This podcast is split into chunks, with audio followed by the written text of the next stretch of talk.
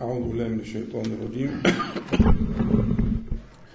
بسم الله الرحمن الرحيم. الحمد لله رب العالمين. اللهم صل على محمد وانزل مقام المقرب منك يوم القيامة. ما بعد فنستكمل ما بدأنا من التفكر في الذكر. وقلنا إن الذكر ينقسم إلى قسمين في معناه. إلى ثناء وإلى دعاء. وقلنا إن أكثر الثناء في الذكر الوارد في في الوحي. وفي أحوال النبي صلى الله عليه وسلم كان أكثر الذكر ثناء. كان تسبيح. سنت تسبيح. وأعظم الذكر ثناء كان لا إله إلا الله وحده لا شريك له له الملك والحمد على كل شيء قدير. فمن جهة الكثرة والعدد كان التسبيح هو أكثر أذكار النبي صلى الله عليه وسلم في الثناء على الله تعالى. ومن جهة الأجر والفضل والرتبة والعلو والعظمة فأعظم ما أثنى به النبي صلى الله عليه وسلم على ربه كان آه خير ما قلته أنا والنبيون من قبلي لا إله إلا الله وحده لا شريك له له الملك والحمد على كل شيء قدير. هذا في باب الثناء. أما باب الدعاء فوجدنا أن أكثر دعاء النبي صلى الله عليه وسلم من جهة العدد في الليل والنهار كان الاستغفار. لا لا لا يدن منه شيء لأنه كان يحصى عليه صلى الله عليه وسلم في المجلس الواحد يقول رب اغفر لي وتب علي إنك أنت التواب الرحيم أكثر من مئة مرة. مجلس الواحد وكان يستفتح النهار بالاستغفار ما أصبحت غداة قط إلا واستغفرت الله تعالى فيها مئة مرة. توبوا إلى الله واستغفروه كما في البخاري ومسلم. فإني أتوب إلى الله تعالى في اليوم أكثر من سبعين مرة مئة مرة. فإذا من جهة العدد زي ما جدنا التسبيح لا يدانيه ذكر في الثناء. فوجدنا الاستغفار لا يدانيه ذكر في الطلب في الدعاء. ووجدنا أن أجل أجل وأعظم ذكر في الطلب والدعاء كان صلى على النبي صلى الله عليه وسلم. دي الأربع أقسام. خلاص؟ يبقى الأربع أقسام. الذكر ينقسم ينقسم إلى ثناء ودعاء. الثناء الثناء أكثره تسبيح. أجله وأعظمه لا إله إلا الله. الدعاء أكثره الاستغفار. أجله وأعظمه الصلاة على النبي صلى الله عليه وسلم. تقسيمة سهلة. وأرجو ألا تنسوا. من فيها من الإيه يعني إن, إن, إن, أردت إن أردت عددا وكثرة فقد علمت في الثناء والدعاء. وإن أردت رفعة ودرجة ورتبة فقد علمت في الثناء والدعاء يبقى الأربع أذكار دول المفروض لهم الحظ الأوفى في حالك وفي مقالك وفي ليلك وفي نهارك. لازم والذي يتخلف عنده شيء من هذه الأربعة سواء من جهة العدد أو من جهة الإجلال والتعظيم عليه أن يراجع نفسه. يبقى الأكثر ثناء التسبيح. والأكثر دعاء الاستغفار. والأعظم والأجل ثناء لا إله إلا الله. وذلك اللي يحرم نفسه منها في اليوم. يعني قد ظلم نفسه والأعظم والأجل في الدعاء لا يدانيه شيء. الصلاة على النبي صلى الله عليه وسلم كما قال لأبي رضي الله عنه إذا تكفى همك ويغفر لك ذنبك. تمام؟ حلو إحنا اتكلمنا على ثلاثة وبنتكلم المرة اللي فاتت بدأنا الكلام عن الاستغفار وذكرنا الأوراد المشهورة الاستغفار والأحاديث اللي تعظم مقدار الاستغفار ونأخذ اليوم إن شاء الله تعالى شيئا من ذلك لأني أريد أن أعرج على مسألة متعلقة بأمر محوري في كل الذكر في الصلاة وفي خارج الصلاة. فأريد أن يعني أن أقسم الوقت إلى قسمين. القسم الأول هنكمل شيء من الكلام عن الاستغفار. أنا من الحاجات المهمة اللي قلناها المرة اللي فاتت قلنا أن قول الله تبارك وتعالى استغفروا ربكم ثم توبوا إليه. ثلاث مرات قلنا مرة جت على يعني حكاية عن النبي صلى الله عليه وسلم لأمته ومرة جت حكاية عن هود عليه السلام ومرة جت حكاية عن شعيب عليه السلام وثلاث مرات جايين في سورة واحدة آه في سورة هود عليه السلام. جت أن استغفروا ربكم ثم توبوا إليه. أو استغفروا ربكم ثم توبوا إليه. فإحنا قلنا إن ثم هنا آه زي ما شرحناها المرة اللي فاتت في تراخي. والتراخي ده يعني في في قلنا التراخي هنا التراخي إيه؟ حد فاكر؟ أن استغفروا ربكم ثم توبوا إليه. لو لو هو زمني يبقى الاستغفار الأول يأتي في الزمان ثم تأتي التوبة. لكن هذا غير صحيح. لا يقبل فكرة الإيه؟ الترتيب الزماني. أقول مثلا عليك أن تطوف بالبيت سبعة أشواط ثم تسعى بين الصفا والمروة. ده هنا إيه؟ تراخي إيه؟ زماني. فلو قدمت السعي على الطواف هكذا ما صح. بالنسك يكون بتقديم الطواف. فجت جبنا كلمة ثم لنعلمك أن هذا التراخي تراخي إيه؟ زمان افعل هذا ثم بعده في الزمان تفعل هذا. طيب لو قلنا أن استغفروا ربكم ثم توبوا إليه قال ثلاث مرات في السورة. لو قلنا تراخي زماني هذا خطأ. هذا خطأ. هذا خطأ. فإذا شرحناها مش عارف أنتوا. إيه الحكاية؟ الساعة ماشي. خليها عليا المرة دي. إحنا قلنا ده تراخي رتبي. تراخي رتبي. وقلنا إن القضية إن الأصل إن التوبة مشتملة على كل حاجة بما فيها الاستغفار. يعني التوبة أعم. التوبة أعم من الاستغفار. الاستغفار ده عمل من أعمال التائبين. يعني من أعمال التائبين أنهم يستغفرون. يعني واخد بالك؟ فالتوبة أعم من الاستغفار. لكن ذكرت بهذه الطريقة ثلاث مرات في سورة كريمة من القرآن الكريم. ليه؟ عشان تبين لك إنه الترقي الحقيقي في في في في مدارج التائبين يكون بالحرص على الاستغفار النبوي الشريف بهذه الأعداد. بمعنى أن التائب لن يحقق توبته إلا أن يستغفر كاستغفار النبي عليه الصلاة والسلام. مهما ادعى. قلنا أن التوبة في حق الله تبارك وتعالى لها أركان ثلاثة. حتى لما عرجنا على حق العبيد فتحنا قصة الإيه؟ حقوق العباد وقلنا نجعل لها يعني نجعل لها مجلسا خاصا. لكن إحنا بنتكلم على حق الله تعالى. التوبة فيما بينك وبين الله تعالى لها أركان ثلاثة. لها أركان ثلاثة. أولا الندم وهو أعظمها وأجلها وأخطرها. والندم هو تمني أن تعود الأيام فلا يعود. صح؟ ده معنى الندم. ويوم يعض الظالم على يديه يقول يا ليتني. هو ده هو ده الندم. وهيئته إن هو ها يعض على يديه. العض مش المقصود العض العض ليس مقصودا لذاته إنما المقصود ما في قلبه من الندم اللي بيظهر على الجوارح.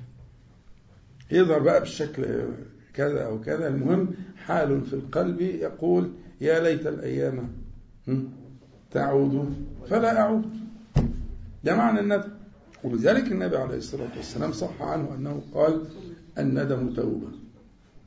زي الحج عرفة كده والدين النصيحة. يعني كأن التوبة في الحقيقة ركن أركانها. آه. لو خلى القلب عن الندم اللي هو الحسرة وتمني عودة الأيام يبقى هذه لا تكون توبة. حتى لو حصل فيها أشياء تانية حتى لو تحرك اللسان بالاستغفار حتى لو أقلع عن الشيء اللي هو يتوب منه يبقى ركن الأركان ركن الأركان الأعظم الندم. وهذا لا يطلع عليه إلا الله سبحانه وتعالى. مع ذلك لما قال عليه الصلاة والسلام الندم توبة هذا أمر لا يطلع عليه أحد. كيف كيف تعرفه؟ لأنه في الحقيقة هو عمل إيه؟ في القلب. يعني الحكاية يعض على يديه دي دي أثر.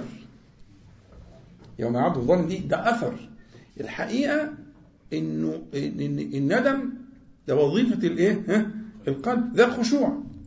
الخشوع وظيفة القلب. ممكن تظهر أماراته وعلاماته على البدن. ممكن. ها؟ لكن في الحقيقة هذه وظيفة القلب. فالندم وظيفة القلب. وهو ركن الأركان في التوبة. فمن أراد أن يكون مع التائبين يتحقق بذلك. إن هو يستحضر في قلبه ما كان من ما كان من هذه الأشياء التي يرجو يتمنى. يتمنى أن تعود الأيام فلا يعود ولكن هيهات أن تعود.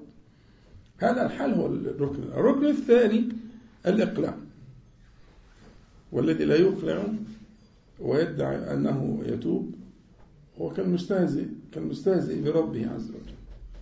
كيف كيف يدعي توبة وهو مقيم على ما أغضب ربه سبحانه وتعالى. محال. يبقى لابد يكون في إقلاع والإقلاع أمارة الجدية والإقلاع فيه تفصيل. يعني الإقلاع فيه تفصيل. واحد عايز يسيب التدخين مثلا. هو متأكد أنه مضر وأنه بيغضب ربنا سبحانه وتعالى. فأن يقلع عنه لا في تفصيل في المسألة. مش مجرد بس إن إيه الترك المجرد كده ما ينفعش. واحد بيقع في معصية النظر في إلى ما حرم الله تعالى في الهواتف والحاجات اللي زي كده. الأول حاجة الندم. مفهوم؟ الندم ده شرط. ده ركن الأركان. يبقى قلبه معتصر متألم. الحاجة الثانية الإقلاع. الإقلاع ده خطة مشروع. مشروع عملي. يعني مش مجرد لا يعني يعمل يعني يأخذ احتياطات واحترازات تحول بينه وبين الخلوة مثلا بالأجهزة أو بالأشياء اللي زي كده. يبقى خلاص هو يعني وضع حدا. عارفين الرجل الذي قتل تسعة وتسعين نفسا؟ وسأل عن أعبد أهل الأرض فدلوه على عابد الزمان ده كان في بني إسرائيل. فسأله هل لي من توبة وأخبره أنه قتل تسعة وتسعين فخاف فزجره وقال له إليك عني وزجره يعني. فأتم به المئة. يعني الشخصية اللي تقتل مئة شخص ويختم المئة بأعبد أهل الأرض. عايزين نتصور يعني ده, ده لو لو وحش مش هيعمل كده لو حيوان وحش. مش هيعمل كده كيف يعني كيف يكون هذا القلب؟ صح؟ ده الواحد وهو ماشي كده بسيارته لو خبط قطة ما بيجيلوش نوم. صح؟ ويركن كده ويبص في المراية ماتت ما ماتتش اتعملت ما اتعملتش. مش كده؟ قطه صح؟ فإيه القلب اللي قتل مئة نفس ختمها بأعبد أهل الأرض؟ عايزين نتصور القلب ده عشان نفهم بقية القصة. فهو لما سأل عن بس عنده عنده وازع. في شيء بت يعني رغم هذه المعصية الجبارة الغير متصورة لكن عنده وازع. تكون في الأول وبعدين حصل إن غلبته نفسه الشقية فقتل المئة. ثم مرة ثانية يسأل فدلوه على أعلم أهل الأرض. في زمانهم يعني من بني إسرائيل. فراح لبني إسرائيل هذا العالم وسأله هل هل لي من توبة؟ فقال ومن يحول بينك وبين الله. لغاية كده مش كفاية. لغاية كده مش كفاية. لأن موضوع الندم هو محصله بدليل إنه بيسأل. إحنا بنتكلم بقى فين؟ في الركن الثاني. لأن عالم وفاهم ودارس النفس البشرية وعارف مشاكلها وعارف إنه لابد من سد الذريعة ولابد من قطع الطريق و و وإلى آخره. فيقوم إيه؟ يقول له يشرح له القضية يقول له إيه السبب واللي وصلك كده وإيه العلاج؟ الدواء. قال له اذهب إلى أرض كذا وكذا فإن بها أناسا يعبدون الله فاعبد الله معهم ولا تعد إلى أرضك فإنها أرض سوء. أهو ده بقى دي خطة الإقلاع. الشلة اللي أنت ماشي معاها دي مش هتبطل تدخين طول ما أنت ماشي معاها. حتى لو بطلت. مش هينفع. لازم تاخد موقف. الجهاز اللي أنت بتختلي بيه ده مهما كان عندك من العزم والندم و هترجع تاني. طب أعمل إيه؟ خد الاحترازات. السدود المانعات. سد الذرائع اللي بتوصلك للقصة دي. الفكرة الخطرة النظرة هي دي الذرائع لأن الجوارح يا اخوانا الجوارح عبارة عن مصبات تصب في القلب. يعني منتهى البصر منتهى إيه؟ القلب. منتهى السمع منتهى إيه؟ ها؟ القلب. منتهى الشم القلب. كل الحواس دي منتهاها القلب. فالقلب ده وعاء. فتصور انت الحاجات دي بتصب إيه؟ أشياء طاهرة مثلا نافعة مباركة. فيمتلئ القلب بهذه الأشياء النافعة المباركة الطاهرة. طيب بتصب من ده على ده شوية طاهر على شوية نجس. شوية نافع على شوية ضار. حلو. هيبقى ده وعاء القلب الواقف مخلط فالغلب عليه ذاك فيبقى فايق شوية الغلب عليه الثاني يتوه ويتيه في متاهات الايه؟ الآخرة. ولو كان بقى بيصب القرف يبقى كله يبقى الوعاء. فاحنا صحيح هو كما قال عليه الصلاة والسلام في الحديث العظيم في آخره ألا إن في الجسد مضغة إذا صلحت صلحت بالفتح صلحت صلح الجسد كله. وإذا فسدت فسد الجسد كله. ألا وهي القلب. صحيح. بس هو هو الرئيس والزعيم. بس الرئيس والزعيم موارده بتيجي من الجوارح. مفهوم؟ فإذا نقيناه بالذكر والفكر الصالح يبقى في دايما في مراقبة. الأفكار دي يا أخوانا عاملة زي الأشجار. لو فكرة خبيثة وهي لسه في مبتدأها. أنت ممكن لو وضعتها تحت قدميك لدمرتها تدميرا لكن هي المشكلة إيه؟ أنك أنت بتسترسل مع الفكرة. استرسل استرسالك مع الفكرة يجعلها تنمو وتكبر. فلو انت أنتوا عارفين النخلة بتبقى حاجة اسمها إيه؟ فسيلة. عارفين الفسيلة؟ بتاع خضرة كده بتاع حتة ورقة خضرة كده. دي النخلة. النخلة دي لو اتثابت زمانا تبقى كده وارتفاع وما تقدرش تعمل فيها حاجة عشان تزيلها انت عايز مجهود كبير جدا. بس خلي بالك انت اللي رويتها ورعيتها وتركتها حتى صارت نخلة. ممكن تكون نخلة جبارة يعني كبيرة عالية. ها؟ عشان تشيلها بقى عايز تجيب أجهزة وبتاع وحاجة. لكن وهي فسيلة لعب إيدك. هي دي الأفكار والخطرات. فاخدين بالكم يا شباب؟ يعني اللي بيجي له خطرة لو استعاذ بالله تبارك وتعالى من الشيطان الرجيم في لحظتها وتفل عن يساري وقام متوضع عمل حاجة زي كده انتهت ماتت. مرة في الثانية في الثالثة بيبتدي الشيطان ييأس منه. ما بيطمعش فيه. ليه؟ أصل الشيطان عنده دراسات جدوى. دراسات جدوى اقتصادية. استعيذوا بالله من الشيطان الرجيم. الشيطان أعوذ بالله من الشيطان الرجيم عنده دراسات جدوى اقتصادية يعني يقول إيه؟ المجهود اللي بيتعمل يشوف العائد منه وبيرتب الأعمال. فلما ألاقي شخص كل ما يجيله في النهاية بتقول إلى إيه؟ استعاذة ولجوء ووضوء وتحصن. مرة في الثانية في الثالثة بيقول لك إيه؟ الجدوى الاقتصادية للمشروع ده مش كبيرة ما تستاهلش. فيقل الوسوسة تقل والأفكار تقل. ممكن تنعدم طبعا. مع أهل الله تعالى الموصولين بالله تعالى في الذكر ويشهدون من أسماء الله تعالى صفاته ممكن يحفظ تماما من ورود هذه الواردات. بس عايزة مجاهدة. لغاية ما تيأسوا أنت تيأسوا بصبرك ولجوئك إلى الله تعالى.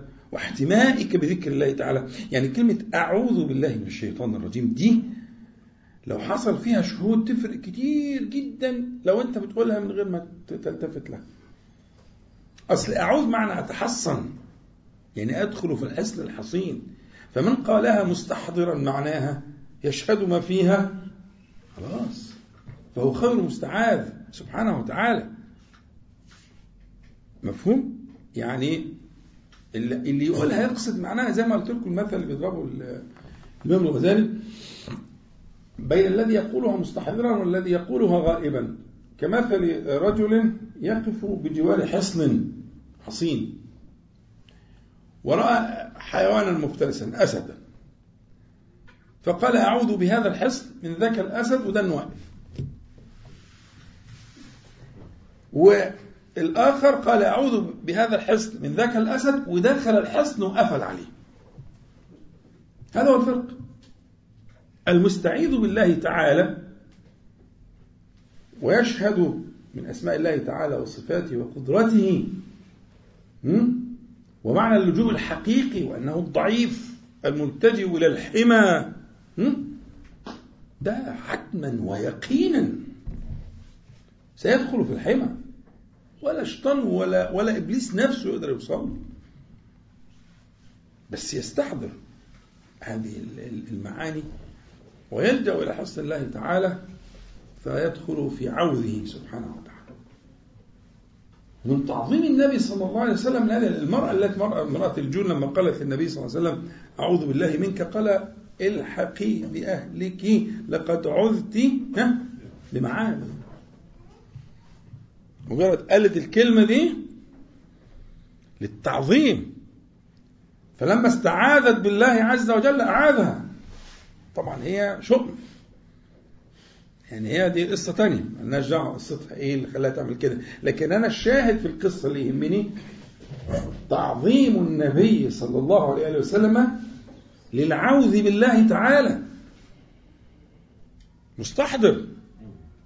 ومفيش حد زيه طبعا صلى الله عليه وسلم في شهوده فمستحضر. فلما يجي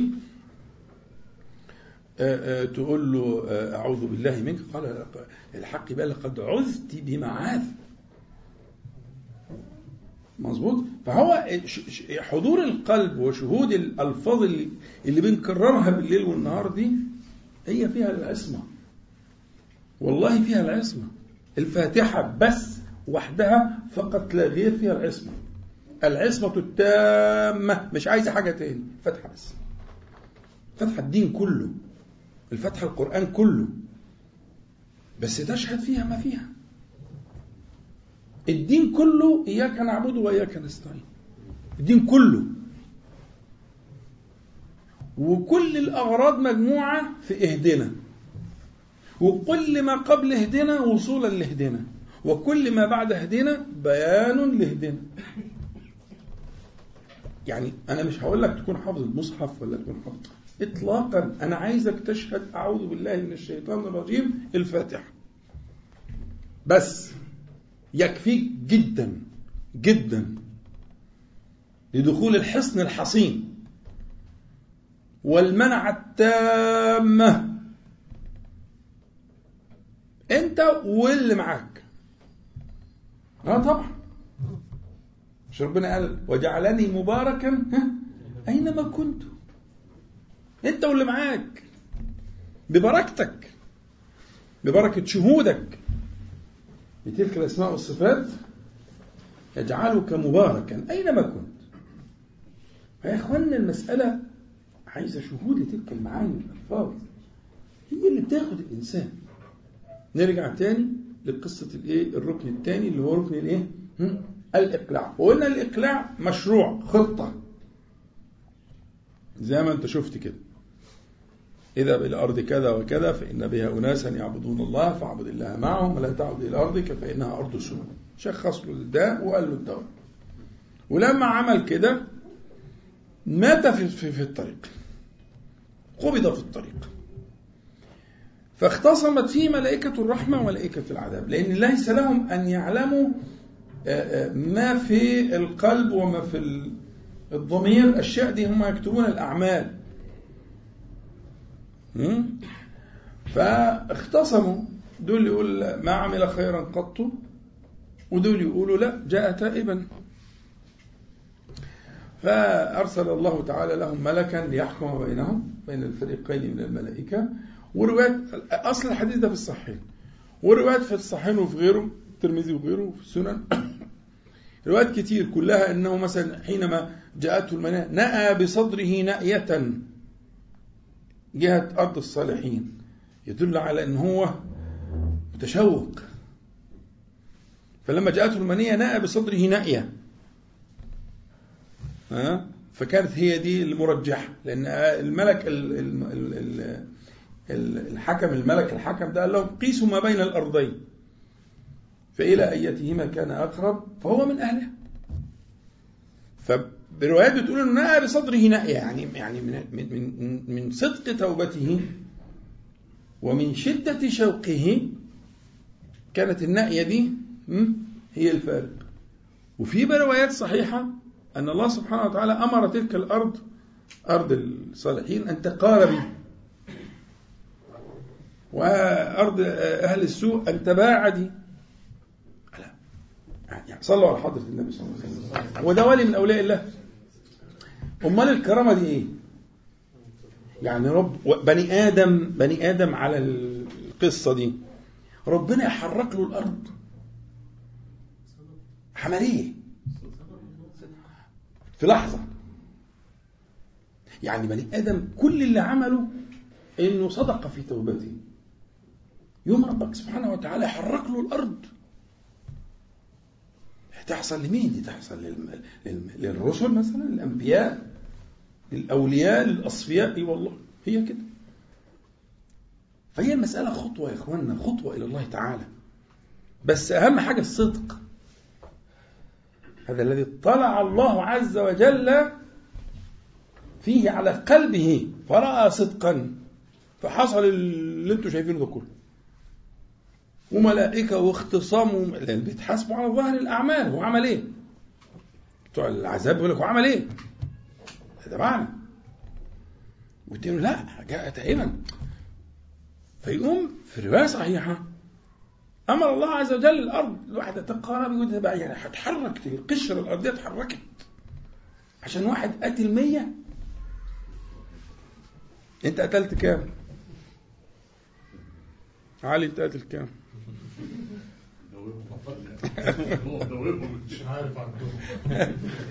لا أنا بسأل سؤال جد. أنت قاتل كام؟ أحمد قاتل كام؟ إحنا قتلنا كتير طبعا. قتلنا أنفسنا. بحجابها عن الله تعالى وعن ذكره وعن أسمائه وصفاته قتلنا أعمارا وسنين وأيام ودهور إحنا قتل برضه. فهذا مثال للقتلة يعني. شوفوا على ما كان فيه من ال من من من هذا الشيء البشع الغير متصور. لكن سبحانك يا ربي لحظات الصدق صنعت ما ترونه مظبوط؟ يبقى هنا العالم قال له ها رسم له الخطة. لا بد وينبغي وحتما أن يكون هناك خطة للتوبة والإقلاع. النية لوحدها مش كفاية. النية طبعا شرط. لكن مع النية لازم يكون في خبرة يكون في عندك خبرة. ما عندكش اسأل اللي عنده خبرة علشان إيه؟ يحط لك الخطة. خطة الخروج من هذا المأزق. خطة بيان بالتفصيل. اذهب لأهل الخبرة في ذلك. واسأل وتعلم كيف أخرج من هذا المأزق. الركن الثالث العزم على عدم العودة. ده متعلق بالزمان المستقبل. يبقى عازم. يبقى الأول ركن متعلق بالزمان الماضي اللي هو الندم. الندم زمانه الماضي والإقلاع زمانه الحاضر والعزم زمانه المستقبل. فالثلاث أزمنة. فالتوبة أركانها متعلقة فيما بينك وبين الله تعالى. متعلقة بالأزمنة الثلاثة تمام؟ التوبة مشتملة على الاستغفار. لكن نرجع تاني لآيات هود. آيات هود ثم فيها معناها التراخي الرتبي. يعني التوبة ستبدأها ثم لا, لا تزال تكثر من الاستغفار كما كان يصنع النبي صلى الله عليه وسلم. كثيرا جدا في المجلس الواحد في ليلك في نهارك فتترقى في حقيقة التوبة. ها؟ يبقى هذا المعنى يعني إحنا ركزنا عليه المرة اللي فاتت بس يعني يبدو إنه إيه كان يحتاج لهذا الإيضاح. طيب. دلوقتي 30 إحنا الذي عشان ما نطولش أنا عايز بس حاجتين بسرعة كده عشان إيه لو يعني سرحت ولا حاجة كالعادة. الباشمهندس ينبهني صلوا على حضرة النبي. أنا عايزين نفهم مادة الغفران والمغفرة واستغفر و... استغفر يعني اطلب الغفران. الهمزة والسين والتاء بتاعت استغفر دي معناها اطلب. زيادة دي معناها الطلب يعني. اطلب المغفرة اطلب الغفران. استغفروا ربكم يعني اطلبوا من الله تعالى الغفران. ده معناها كده. حلو قوي طب الغفران ده والمغفرة أصل الكلمة في اشتقاقها اللغوي عند العرب تدور على ثلاث معاني. المعنى الأول الستر المعنى الثاني الوقاية المعنى الثالث المداواة. اوعى تنساه هيفيدوك جدا. جدا إن شاء الله. المعنى الأول في المغفرة الستر. الستر زي التكفير كده. يعني التكفير عبارة عن ستر الكفر اللي هو الغطاء يعني. يكفر عنه. يبقى هنا أول حاجة في المغفرة الستر ومنه المغفر الذي يعني يستر رأس المقاتل. يبقى كده يغطي رأسه. فأنت أول حاجة بتطلب الستر إن ربنا سبحانه وتعالى يستر ما كان في صحيفتك. يغطيه. يغطيه. تمام؟ حاجة الثانية الوقاية. برضه في المغفر أنه يقي رأس المقاتل من ال فأن يقيك تبعات الذنب لأن أحيانا كثيرة ما تكون تبعات الذنب أشد من الذنب نفسه. أحيانا إن تبعات الذنب بتكون أشد من الذنب نفسه. ليه؟ هو أصلا الذنب سمي ذنبا ليه؟ من الذنب عارفين الذنب؟ الديل يعني. يعني اللي هو له توابع يعني. يعني العملة دي لها توابع. نظرة السوء دي لها توابع. كلمة السوء دي لها توابع. فهو الذنب خطره على الحقيقة فيما يأتي من توابع هذا الفعل على النفس البشرية. فإذا قلت اغفر أنت تقول قني. تبعت الذنب. قني قني تلك الذيول. الذنب. قني شر تلك الذيول. شر النظرة المحرمة. شر الكلمة المحرمة. سواء أن تقولها أو أن تسمعها. ها؟ شر اللقمة الحرام. النظرة الحرام. إلى آخره. ولا يقيك. من ذلك إلا الله سبحانه وتعالى. لا يقدر على ذلك إلا الله. فيبقى حينما تسأله المغفرة تسأله أولا أن يستر ذلك في صحيفتك. وأن يسترك. لأن المغفرة أول معناها الستر التغطية الحاجة الثانية أن تطلب منه سبحانه وتعالى أن تسأله أن يقيك شر ذلك. قني. شر ذلك. من تبعات. الحاجة الثالثة المداواة. يعني إيه المداواة؟ يعني العرب عندها نبات كده بيجففوه ويعملوه زي زي طحين كده أو بودرة ويتحط على الجروح. على الجروح مثلا اللي بتبقى في السيوف مش عارف إيه فلا تتقيح. يعني اذا اذا إذا جعلوه على الجروح لا تتقيح هذه الجروح يبقى احتمال يكون في مضاد حيوي قوي أو حاجة زي كده. نبات معروف. اسمه الغفر؟ نبات معروف. هذا النبات إذا صنعوه كذلك بيبقى فيه زي مادة مانعة للتقيح. فما إيه فصارت من معاني المغفرة المداواة. مداواة لإيه؟ الجراح جراح. ما هي الذنوب دي جراح.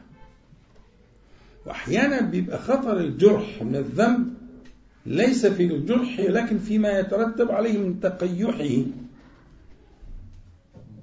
مفهوم؟ يعني الجرح نفسه ممكن هي لكن لو أهمل الجرح ولم يكن في حرص على نظافته وصيانته فإنه يتقيح. فإذا ما تقيح كانت أضعاف أضعاف الآلام والتبعات السيئة.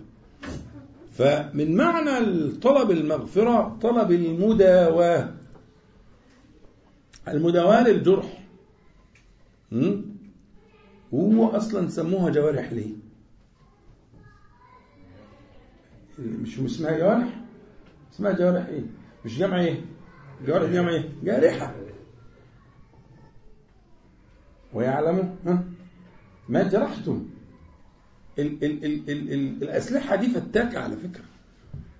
جارحة. العيون جارحة.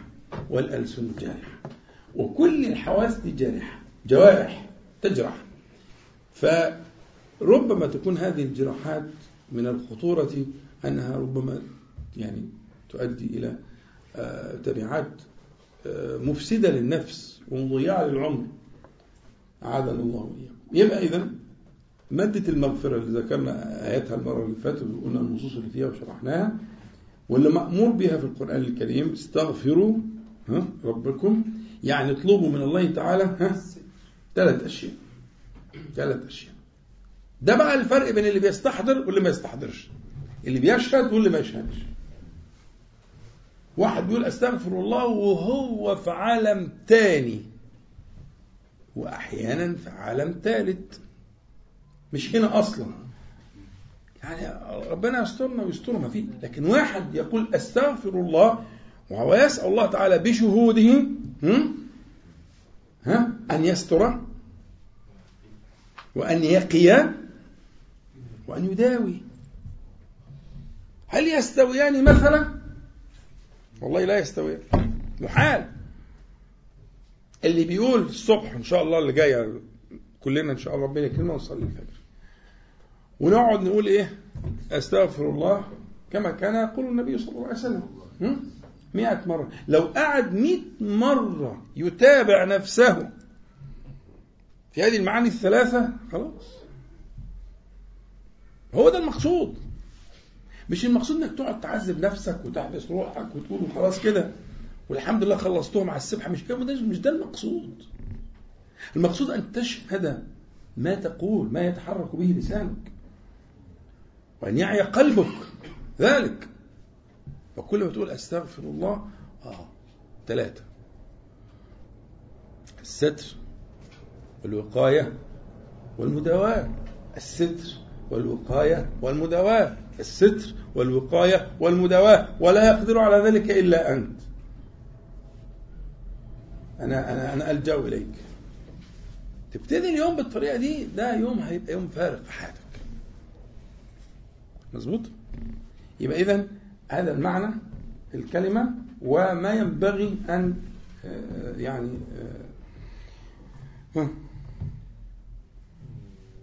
تقريبا طيب. هو بس أنا كنت عايز إشارة كده بناء على بعض إخوانكم إن أنا أعرج على سائد الاستغفار سائد الاستغفار يحتاج درس كامل. سائد الاستغفار يحتاج لدرس كامل. لكن نقول الفاظه كده نفك الألفاظ اللي فيها وبعدين عشان نزيد نتكلم في الموضوع التاني ده أنا يعني عايز أعمل له تمهيد يكون بعد الراحة إن شاء الله. ساد الاستغفار أن تقول اللهم أنت ربي لا إله إلا أنت خلقتني وأنا عبدك وأنا على عهدك ووعدك ما استطعت أعوذ بك من شر ما صنعت أبو لك بنعمتك علي وأبو بذنبي فاغفر لي. إنه لا يغفر الذنوب إلا أنت. زي ما اتفقنا إنه في حق إن شاء الله بس يعني نبدأ به عشان ياخد حقه. لكن عشان نطوف عليه بسرعة هو سيد الاستغفار ده عامل زي الإيه؟ الطائر اللي يحلق في السماء. ها؟ في سماء العفو والمغفرة والرحمة. ولكل طائر جناحان. فهو الذكر ده له جناحان. له جناحان. وشرط اجتماع الجناحين لأن لو لو أنا طائرا ما فقد أحد جناحيه ما طار ما طار. فشرط الطيران إن الجناحين يكونوا بنفس القوة وبنفس الفاعلية فيطير. لكن لو في جناح تعبان شوية وجناح قوي مش هيطير. مظبوط؟ حلو قوي أبوء لك بنعمتك علي وأبوء بذنبي. إن شاء الله نقول يعني إيه ليه؟ أبوء دي بمعنى بمعنى يعني بس إن شاء الله أشرحها لكم بالتفصيل. بمعنى أعترف أقر. بس ليه ما جاتش أقر وليه ما جاتش أعترف؟ دي بقى إن شاء الله نبقى بس عشان نختصر. لكن أبوء أعترف أقر بنعمتك علي وأقر بذنبي. هم دول جناح الطائر. ومن غيرهما لا يطير أبدا. لازم يجتمع بين عينيك الاثنان.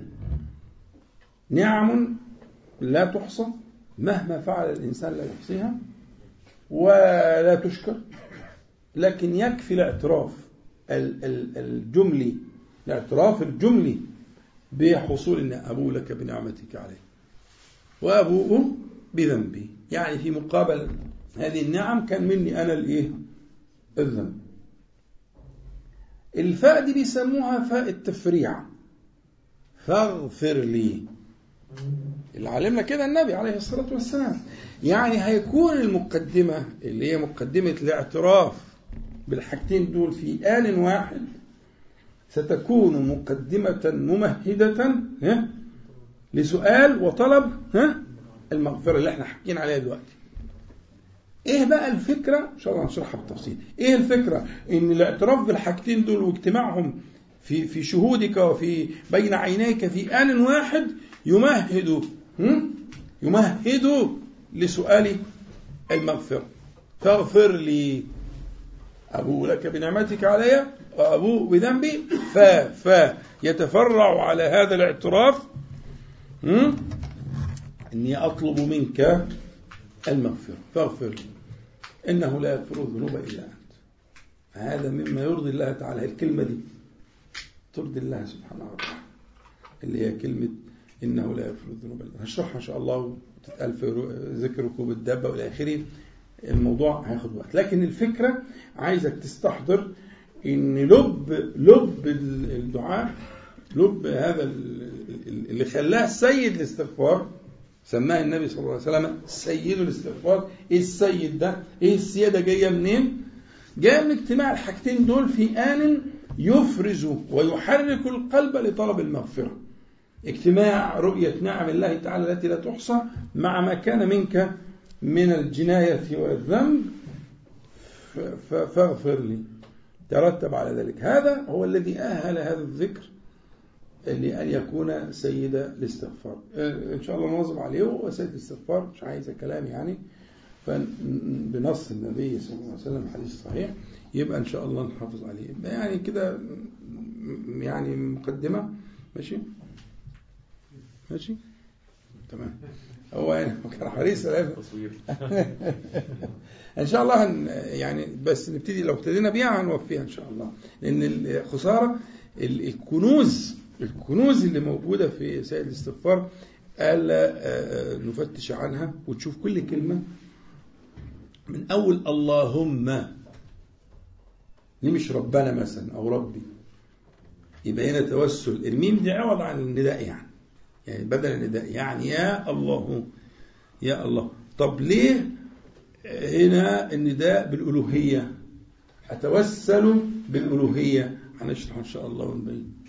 أنت ربي إلى آخره. كل كلمة لها مدلول فلو يعني عشت الألفاظ دي والمعاني الجميلة دي هتلاقي إن سيد الاستغفار حقيقة لا يدانيه ذكر في باب الاستغفار. والإكثار منه بركة عظيمة جدا. ولو جعلت لنفسك وردا منه مش كتير يعني يعني ورد ما تيسر عشر مرات مثلا ولا أي حاجة. هو سيد الاستغفار. قولا واحدا كما آه، صح من كلام النبي صلى الله عليه وسلم. أقول قولي هذا وأستغفر الله العظيم لي ولكم. اللهم صل على محمد وأنزل مقام منك مقام قبل الراحة إن شاء الله اللي عنده سؤال هيجيبه يكتبه في ورقة وإن شاء الله بعد الراحة مباشرة نبدأ في إجابة الأسئلة سواء الأسئلة المتعلقة بالدرس أو بغير الدرس. باب مفتوح يعني. سبحانك اللهم ربنا وبحمدك أشهد أن لا إله إلا أنت أستغفرك وأتوب السلام عليكم ورحمة الله. لنا ورق وأقلام لو حد عايز يكتب الأسئلة. ورق وبرضه الأخوات برضه حد عايز لأن الأسئلة هتكون مكتوبة طبعا يعني مش هتكون أسئلة بس صح. أحفظ. أيوة إن شاء الله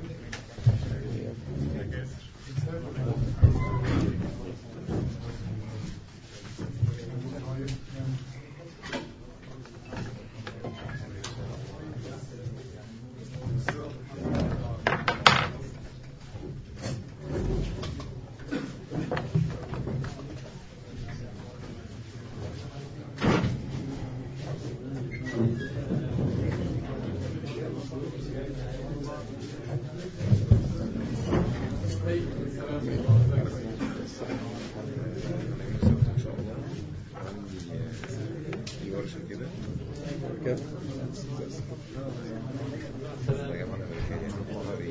ورشة إيه؟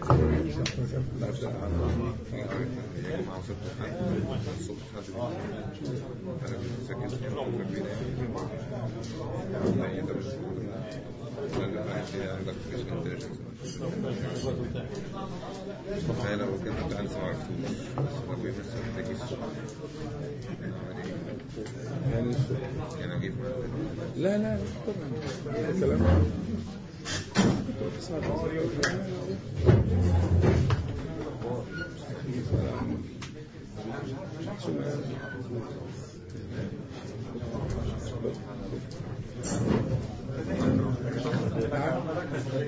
آه والله بس كان جابها لي برده اما كانت برده أو مش عارف السبب إيه الميه مش سخنه لا لا لا ما أنا سبت أنا سبتها بقى لا هيبقى عندنا هو عوض واحد ها عوض واحد طيب آه ده واحد ونص برضه مش كتير ها ما اتحسبش ان شاء الله. تعال الكرسي ده تعال.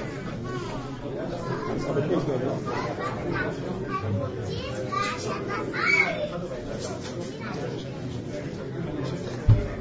أهلا أهلا أهلا أهلا بجد إيه الحلاوه دي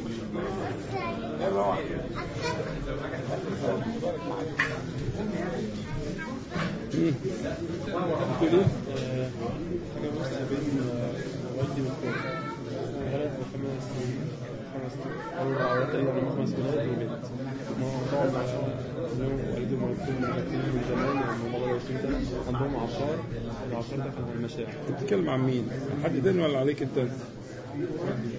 امال مين اللي كان عندهم الضمير ده على مين؟ هو يعني ورث أبوي هو اللي أيوه ورث أبوك. ورث أبوي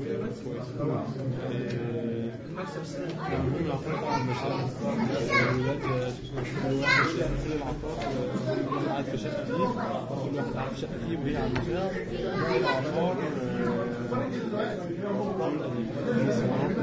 فيه معاه عم واحد بس من أصغرهم العم ده هو كان قاعد في في شقة فيه هي برضه واخدها من والد من جدي يعني اللي هو والدها برضه ورثها عنه بس هي قانون قديم إن هي مش ورث مكمل عقد قانوني مكمل عقد قانوني بس هو قاعد فيها عشان دي كان فيها ابوه كان حد ملوش أي وصيه في العقار الجم يقسموا الواجب يعني عشان كل حاجة عشان شقته العاديه لا ملكه يعني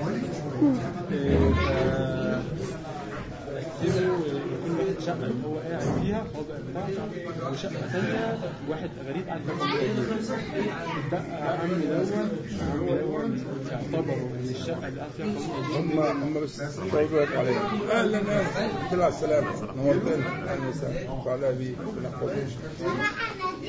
اللهم بارك عليك العمارة دي كم شقة؟ العمارة فيها هم خمس سنين كده 10 من 11 ما رجعتش الشقة إزاي؟ طب تحكي لي بقى أصل انت مش هينفع عشان ما أعرفش حاجات ما ينفعش أنا عشان أبني لازم أتصور تصور كامل أهلا حكميه ازيك يا حبيبي أتصور كامل وده إيه أقول لك لكن كده عايز بالتفصيل الممل فيها كام شقة؟ وفيها والشقق شكلها إيه؟ ومساحتها قد إيه؟ وفيها محلات. وموقعها إيه؟ وقيمتها قد إيه؟ أمال إيه؟ طيب غير كده ما ينفعش تسلم ايديك ربنا يعزك جزاك الله خير طيب آه، خلينا لحضرتك يعني حتى برضه لازم كده في الحاجات التانية دي عشان حاجات تانية. يعني محلات كان والدي وعمي اللي هو الاصغر ده اللي هو معلش فيها آه، معلش كان عندي عارف في الموضوع ده يعني في وسط الموضوع ده. هو يا شيخ لو هم خلاص اي شكل مش الموضوع خلاص.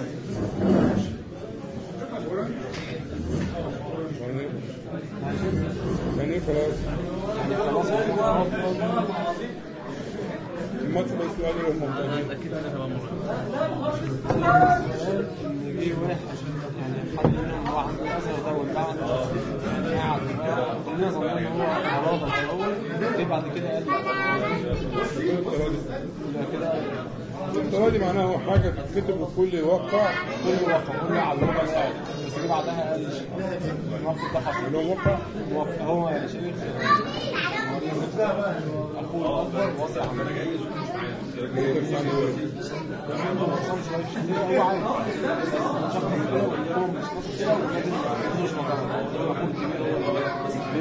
هو اللي بياخد حتى المعاش اللي هو اللي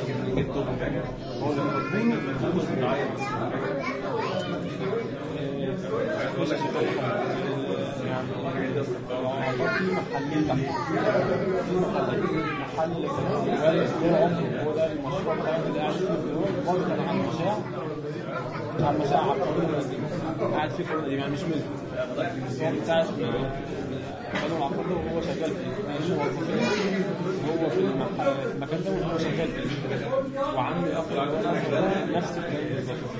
ال- كان في محل تاني محلين تحت يعني. هو المحل ده قاعد فيه شغال فيه بيكسب السنة إيه، جينا بعد فترة من ما قالوا لنا لا عمي فتح موضوع اسمه ده أصلا عمي قالوا لنا حرام ما ينفعش هو والدك وارث محل مثلا هو واخد لي شقتين وغير كده بيتفق مع محل هو ورث من ده قانون قديم القانون القديم غلط طبعا سالنا وعرفنا إن القانون القديم غلط كده وخلاص قلنا لوالدي إن هو هيسيبوا لهم هو مش هيسيبوا لهم هيقسموا الحاجة اللي بتطلع ريح اللي هي المحلات دي هتتقسم عليهم كلهم. المحلين تحت دول هيتقسموا على خمسة ونص طلعوا ايجار جديد أو مشروع أو أي حاجة هتقسموا على خمسة ونص والد فضل بقى بعد بقى خلاص ريدي كده أهو. يعني طبعا فاكرين ان هي فيها جزء ظلم ليه؟ بحيث إن هو قضى عمره فيه وبين الموظفين حاجة زي كده. المشكلة بقى شيخنا زي ما حضرتك هم قالوا قلنا خلاص هنعمل اسم فيها كل حاجة. آه، آه، تفصيل. التفصيل المحلات وقيمتها قد إيه السوقية؟ ما تقوليش شقة وتبقى شقة ثمنها مثلا آه، ربع نص مليون وشقة ثمنها مليون ونص وتقول دي شقة ودي شقة. ها؟ كل حاجة بقيمتها السوقية. ما تقوليش أرضي زي مثلا أول بلكونة تاني بلكونة ورابع بلكونة لا. كل حاجة بقيمتها السوقية. طيب معلش أقول لك حاجة عشان ال- المشكلة الأكبر يا شيخ اللي كانت ظاهرة في الموضوع يا شيخنا إن عمي دون واعترض وقال إن أنا يعني إحنا حاولنا نتراضى يعني أخد شقة تحت والحاجات دي حاول والحاجات اللي بتطلع عليها حاول يقسموها على خمسة المشكلة الحقيقة إن محمد الأكبر ده هم اعتبروا إن هو قاعد في شقة بره هو كان مكان فيه مع شقة قوي قديم آه، في حين هو ليه برضه يعني خلاص الكتاب له شقتين بس شقتين العقار اللي كتب ليه في ناس فيهم قديم بس راعينا من يعني اقرب شقة اللي هي ممكن تبقى أو لا ان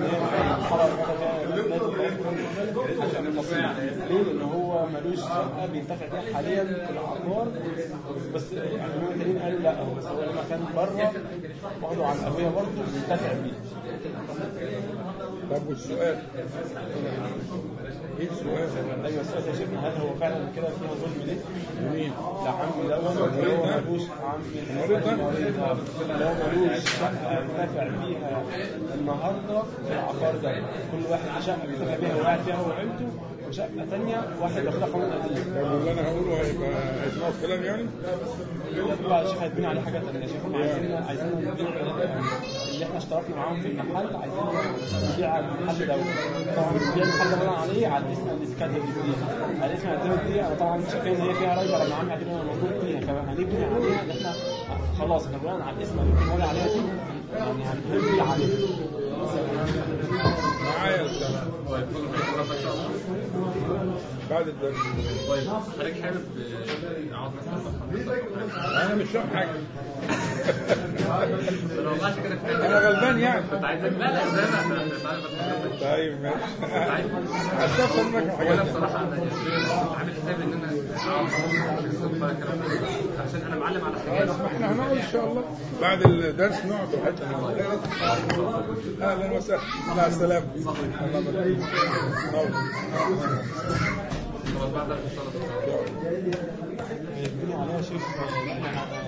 مين اللي هيسمع الكلام يعني؟ ولا مش هيسمع. هيسمع الكلام؟ انت بقى ورقة وتكتب لي الحكاية بالتفصيل.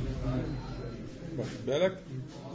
وتعرض الموضوع ده اللي انت كتبته قبل ما على والدك.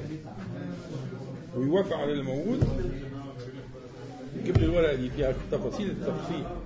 ودي شقه دي شقه بحري ودي قيمتها كذا والمحل يساوي كذا. البيت في نص لا في نص شراء تجاري مش شراء تجاري ده اللي بيحدد الحاجة يا ابني عشان العدد. فهمت؟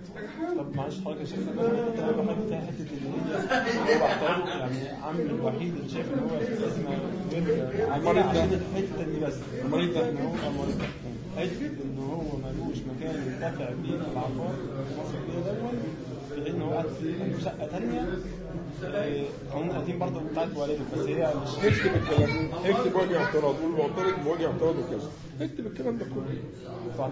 آه اعمل اعمل اعمل لا مش واتساب هات ولا زي كده. لا، ولا زي كده. اكتب لي كده القصة بتاعته. السلام عليكم. ممكن بقى تصورها تصوير حلو قوي لو أنت عايز. على التليفون ابعتها لي. وأنا هطبعها برضه. أنا ما أعرفش ابعتها يعني بس اكتب كلام مظبوط وحكاية ورواية وتفاصيل وحاجات زي كده. ماشي؟ بس يا شيخ يا شيخ هي فيها يعني حتة ظلم حتة ان هو يشتري حاجة ينتفع بيها في المقاصد اللي جاية في بس مش هحكم إلا مع التصور. يا ابني الحكم على شيء فرع عن تصوري أنا احكم إزاي من غير ما أتصور؟ لازم أتصور كل التفاصيل. حكايه مرض يكتب لي. بتشخص إيه ويعمل إيه تصرفات يعني هو بيتصرف تصرفات غير طبيعية؟ لا عادي. بس يعني كان صفحة عادية مثلا ممكن مثلا. وضع عند الحل عادي يطلع مثلا عادي. حاجات كده. بس يعني كلمة عادي جدا ومش أحيانا من الرأي يعني. اكتب برضه. بس أنت واخد حكم كوميسيون بال- بأنه آه في حاجة يعني. في حل اكتب في حكم كوميسيون بالحجر الكلام ده تتاكد بيه تراجع والدك ان في قانون حجر ولا مش حجر؟ لو محجور عليه يبقى تصرفاته آه، الشرع لها حساب.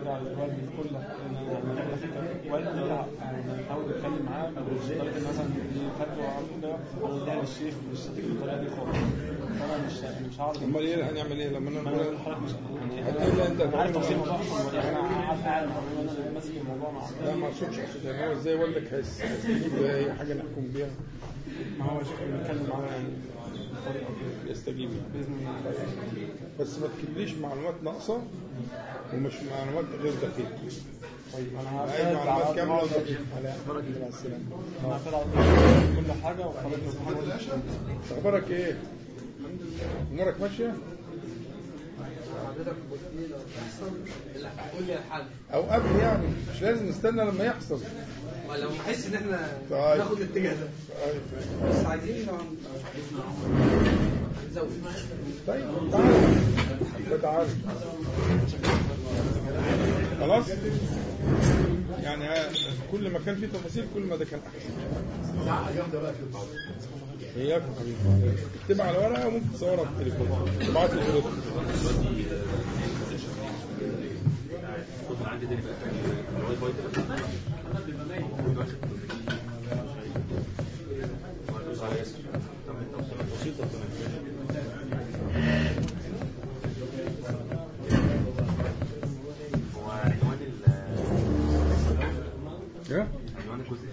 ما خلاص. بس تاني أسئلة. أنا مش عارف ده معمول له عمل. ثلاث حصص عايز اقوله طب هو على فكرة هو في في أسئلة جت حضرتك؟ لا. يا جماعة في حد كتب أسئلة؟ حد كتب أسئلة؟ محدش عايز يكتب؟ مفيش أسئلة؟ حضرتك لو عايز تقول بقى. الجزء الثاني لا كده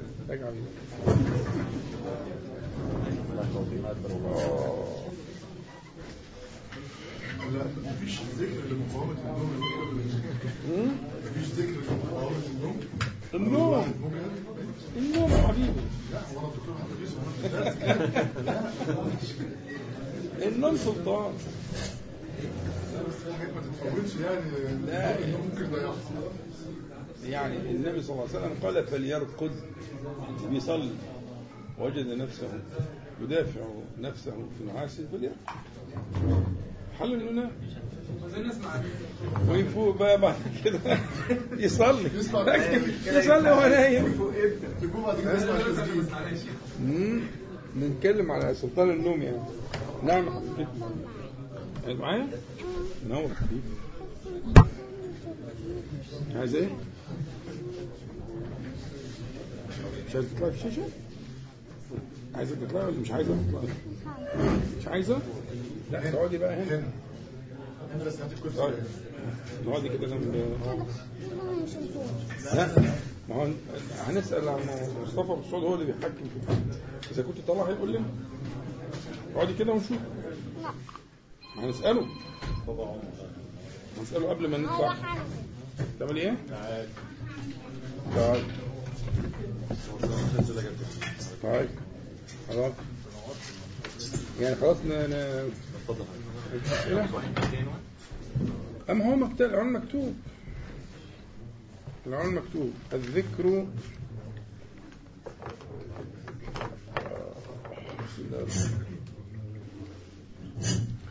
الذكر مدد وزاد وليس حملا وثقلا.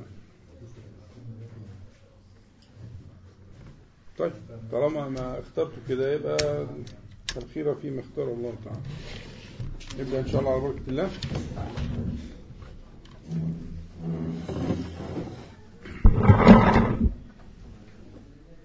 أنت شغال؟ حد شغاله؟ ما بطلش؟ زي الفل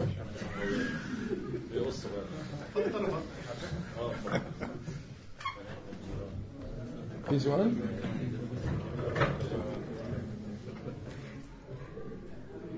أعوذ بالله من الشيطان الرجيم. بسم الله الرحمن الرحيم. الحمد لله رب العالمين. اللهم صل على محمد النبي وأزواج أمهات المؤمنين وذريته وآل بيته كما صليت على آل إبراهيم إنك حميد مجيد. سؤال. إذا تعارض درس العلم الشرعي مع امتحانات الكلية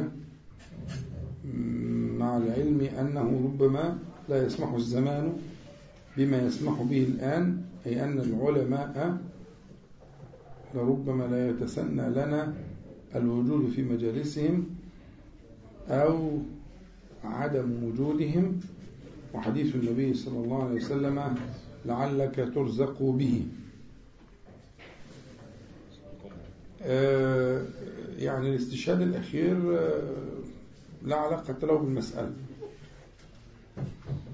فنبدأ بالاستشهاد الأخير. الاستشهاد الأخير حديث صحيح. آه، مروي في السنن و والإمام النووي رحمه الله ذكره في كتاب التوكل أو في باب التوكل في رياض الصالحين. في آخر هو آخر حديث في بيت التوبة أن آه، رجلا آه، كان اشتكى للنبي عليه الصلاة والسلام أخاه آه، أنه لا يعمل معه في حرفته يعني كان يحترف. فاشتكى أخاه أنه يعني يصحب النبي صلى الله عليه وسلم. فقال له النبي عليه الصلاة والسلام لعلك ترزق به. إحنا قلنا إن. يعني تأويل الحديث فيما يناسبنا نحن إنه ممكن الإنسان مثلا يبقى عنده ولد آه، أو أولاد يبلغون مبلغ السعي. مبلغ السعي. فلما بلغ معه السعي قال يا غلام يعني إيه بقى؟ بلغ معه السعي. يعني يخرج معاه يصطاد مثلا أو يشتغل ي- يوكل له من المهام آه، ما يقوم بها الولد يعني? فلما بلغ معه السعي فيبقى هنا ممكن أن يبلغ الولد. مثلا نقول حسب بقى بتختلف من من بيئة للتانية يعني. الولد مثلا عنده 16 سنة 14 سنة ممكن 13 ممكن في حاجات أقل من كده طبعا في البيئات اللي بيبقى فيها تنمية للمهارات مبكرة. يعني أنت ممكن تروح محل تلاقي عيل واقف فيه مثلا عنده 10 سنين ومدور الدنيا 100 100 وما يتغلبش في جنيه. صح؟ بس طبعا دول مش عيالنا. لأن هو نشأ نشأة حركت فيه المهارات دي والكفاءات دي مبكرا جدا وكان يستخدم معاه وسائل من وسائل التنبيه قوية جدا. يعني يعمل حاجة يلاقي كف واخده وجايبه الأرض عشان غلط مثلا في حاجة. خلاص انتهى الموضوع. فهو حصل تنمية للمهارات دي بشكل مهم. فعشان ما نقولش سن معين لكن هو مبلغ السعي يعني. يعني بلغ مبلغ السعي عنده 16 15 14 13 18 أي حاجة مبلغ السعي وأنت لا زال- لا تزال بتصرف عليه. وياخد ثانوية وتعمل مش عارف إيه وتدخله جامعة وبتصرف عليه برضه. هو ده المقصود. هو ده المقصود من الحديث. إنك أنت تذكر قول النبي صلى الله عليه وسلم لعلك ترزق به. يبقى هو آه، آه، بتصرف عليه وقد بلغ السعي من سنين وأنت لا تزال تنفق عليه وربما تجوزه. واخد بالك؟ وهو لسه بيدرس. ولو كان هيكمل مثلا دراسات عليا أو مش عارف إيه وياخد ماجستير ودكتوراه ويبقى عالم في هذا التخصص اللي هو فيه وأنت تبتغي الأجر في تلك النفقة. ده من أعلى النفقات أجورا. ومن أكثر أبواب الرزق يعني هذا باب من أبواب الرزق لقوله صلى الله عليه وسلم لعلك ترزق به ولعل هنا رجاء لعل؟ تفيد الرجاء فهذا رجاء النبي صلى الله عليه وسلم لا هو لغيره هي ليست وقعت حال دي قاعدة للأمة فمن كان في هذا الشأن ينفق على ولده أو على غير ولده؟ أو على غير ولده يكفل طالبا للعلم؟ فتساق له الأرزاق ببركة هذه الكفالة لولده أو لغير ولده لقوله صلى الله عليه وسلم لعلك ترزق به المسألة كده متضحة؟ باينة مسلم جميل. آه، فالشاء يعني الاستشهاد مش محله يعني. هو السؤال تعارض درس العلم مع الامتحانات الكلية. طبعا المسألة مقطوع فيها ولا محل للنظر أصلا. الدرس العلم دي واجبات كفائية. وامتحانات الكلية ده واجب عيني. ولما يتعارض العيني مع الكفائي محتوم مقطوع ما في مناقشة أصلا. فإن اللي بيقدم العيني العيني فلو تعرض أي واجب عيني مش امتحانات بقى أي واجب عيني. لولدك لأهلك لأي حاجة أي واجب عيني. يتعارض مع الواجبات الكفائية والعين مقدم. ومن أراد الله تعالى أن يستعمله في الكفاية فرغه هات من الآخر. جامدة دي؟ ما تزعلوش. دي الحقيقة. اللي ربنا سبحانه وتعالى رضي له أن يستعمله في الكفائيات هيفرغه أقولها كمان مرة؟ ما فيش واحد يصحى الصبح يقول قررت أن أكون داعية لله تعالى. ده مسكين. ده مش فاهم حاجة أصلا. هو يقول اللهم استعملنا. آه. اللهم اجعلني. ده آخره. لكن خد قرار أن يكون دالا على الله تعالى؟ لا. المنطقة دي لا تكون إلا باختيار الله تعالى. فمن أراد الله سبحانه وتعالى أن يستعمله في الكفائي هيحبب له الكفائي ويزينه في قلبه وييسره له.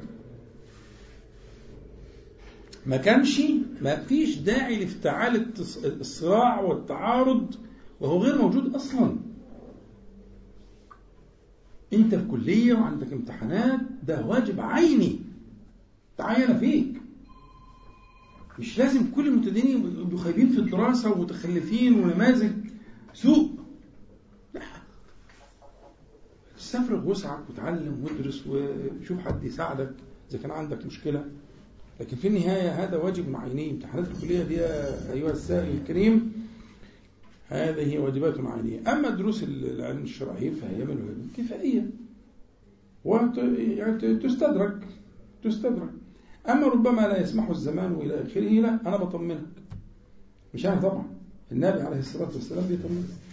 لا تزال طائفة من أمتي ظاهرين على الحق لا يضرهم من خالفهم حتى يأتي أمر الله وهم كذلك. الظهور يعني معناها البروز عدم الخفاء. والظهور له معنى ثاني معنى الغلبة. ظهر عليه يعني غلبهم. وهذا لهم الغلبة ولهم الإيه؟ عدم الخفاء. فهم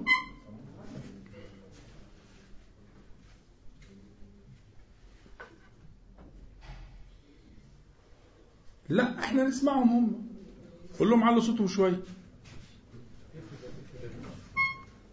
علوا صوتكم شوية عشان نسمعه هو واحد بس صح؟ ما هو واحد بس اللي يتكلم لكن أكتر من واحد ما ينفعش. مظبوط؟ واحد برضه صيدنا من أول القعدة تليفونه عمال يرن. كل شوية يرن شوية يرن. يقوم يرد. يقفله. ولا إيه؟ يعني هناخده منه. يعني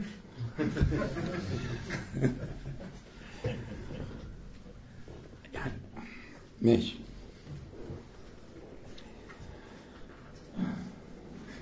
فصلت معلش. صلوا على حضرة النبي فاطمئن يا أخي الكريم. هؤلاء موجودون إلى قيام الساعة. هؤلاء ظاهرون لا يغيبون. هؤلاء ظاهرون بحجتهم لا يغلبون. يبقى لا يخفون ولا يغلبون. إلى يوم القيامة. تقلقش. الآن من إيه؟ اللي أنت بتقوله ده مش صحيح. لا يسمحوا الزمان ومش عارف إيه وتسنى الوجود في مجالسهم. لا لا لا إن شاء الله ممكن.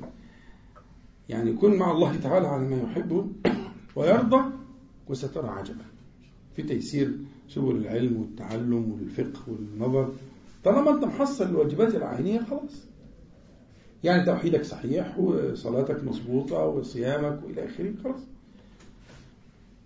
لما.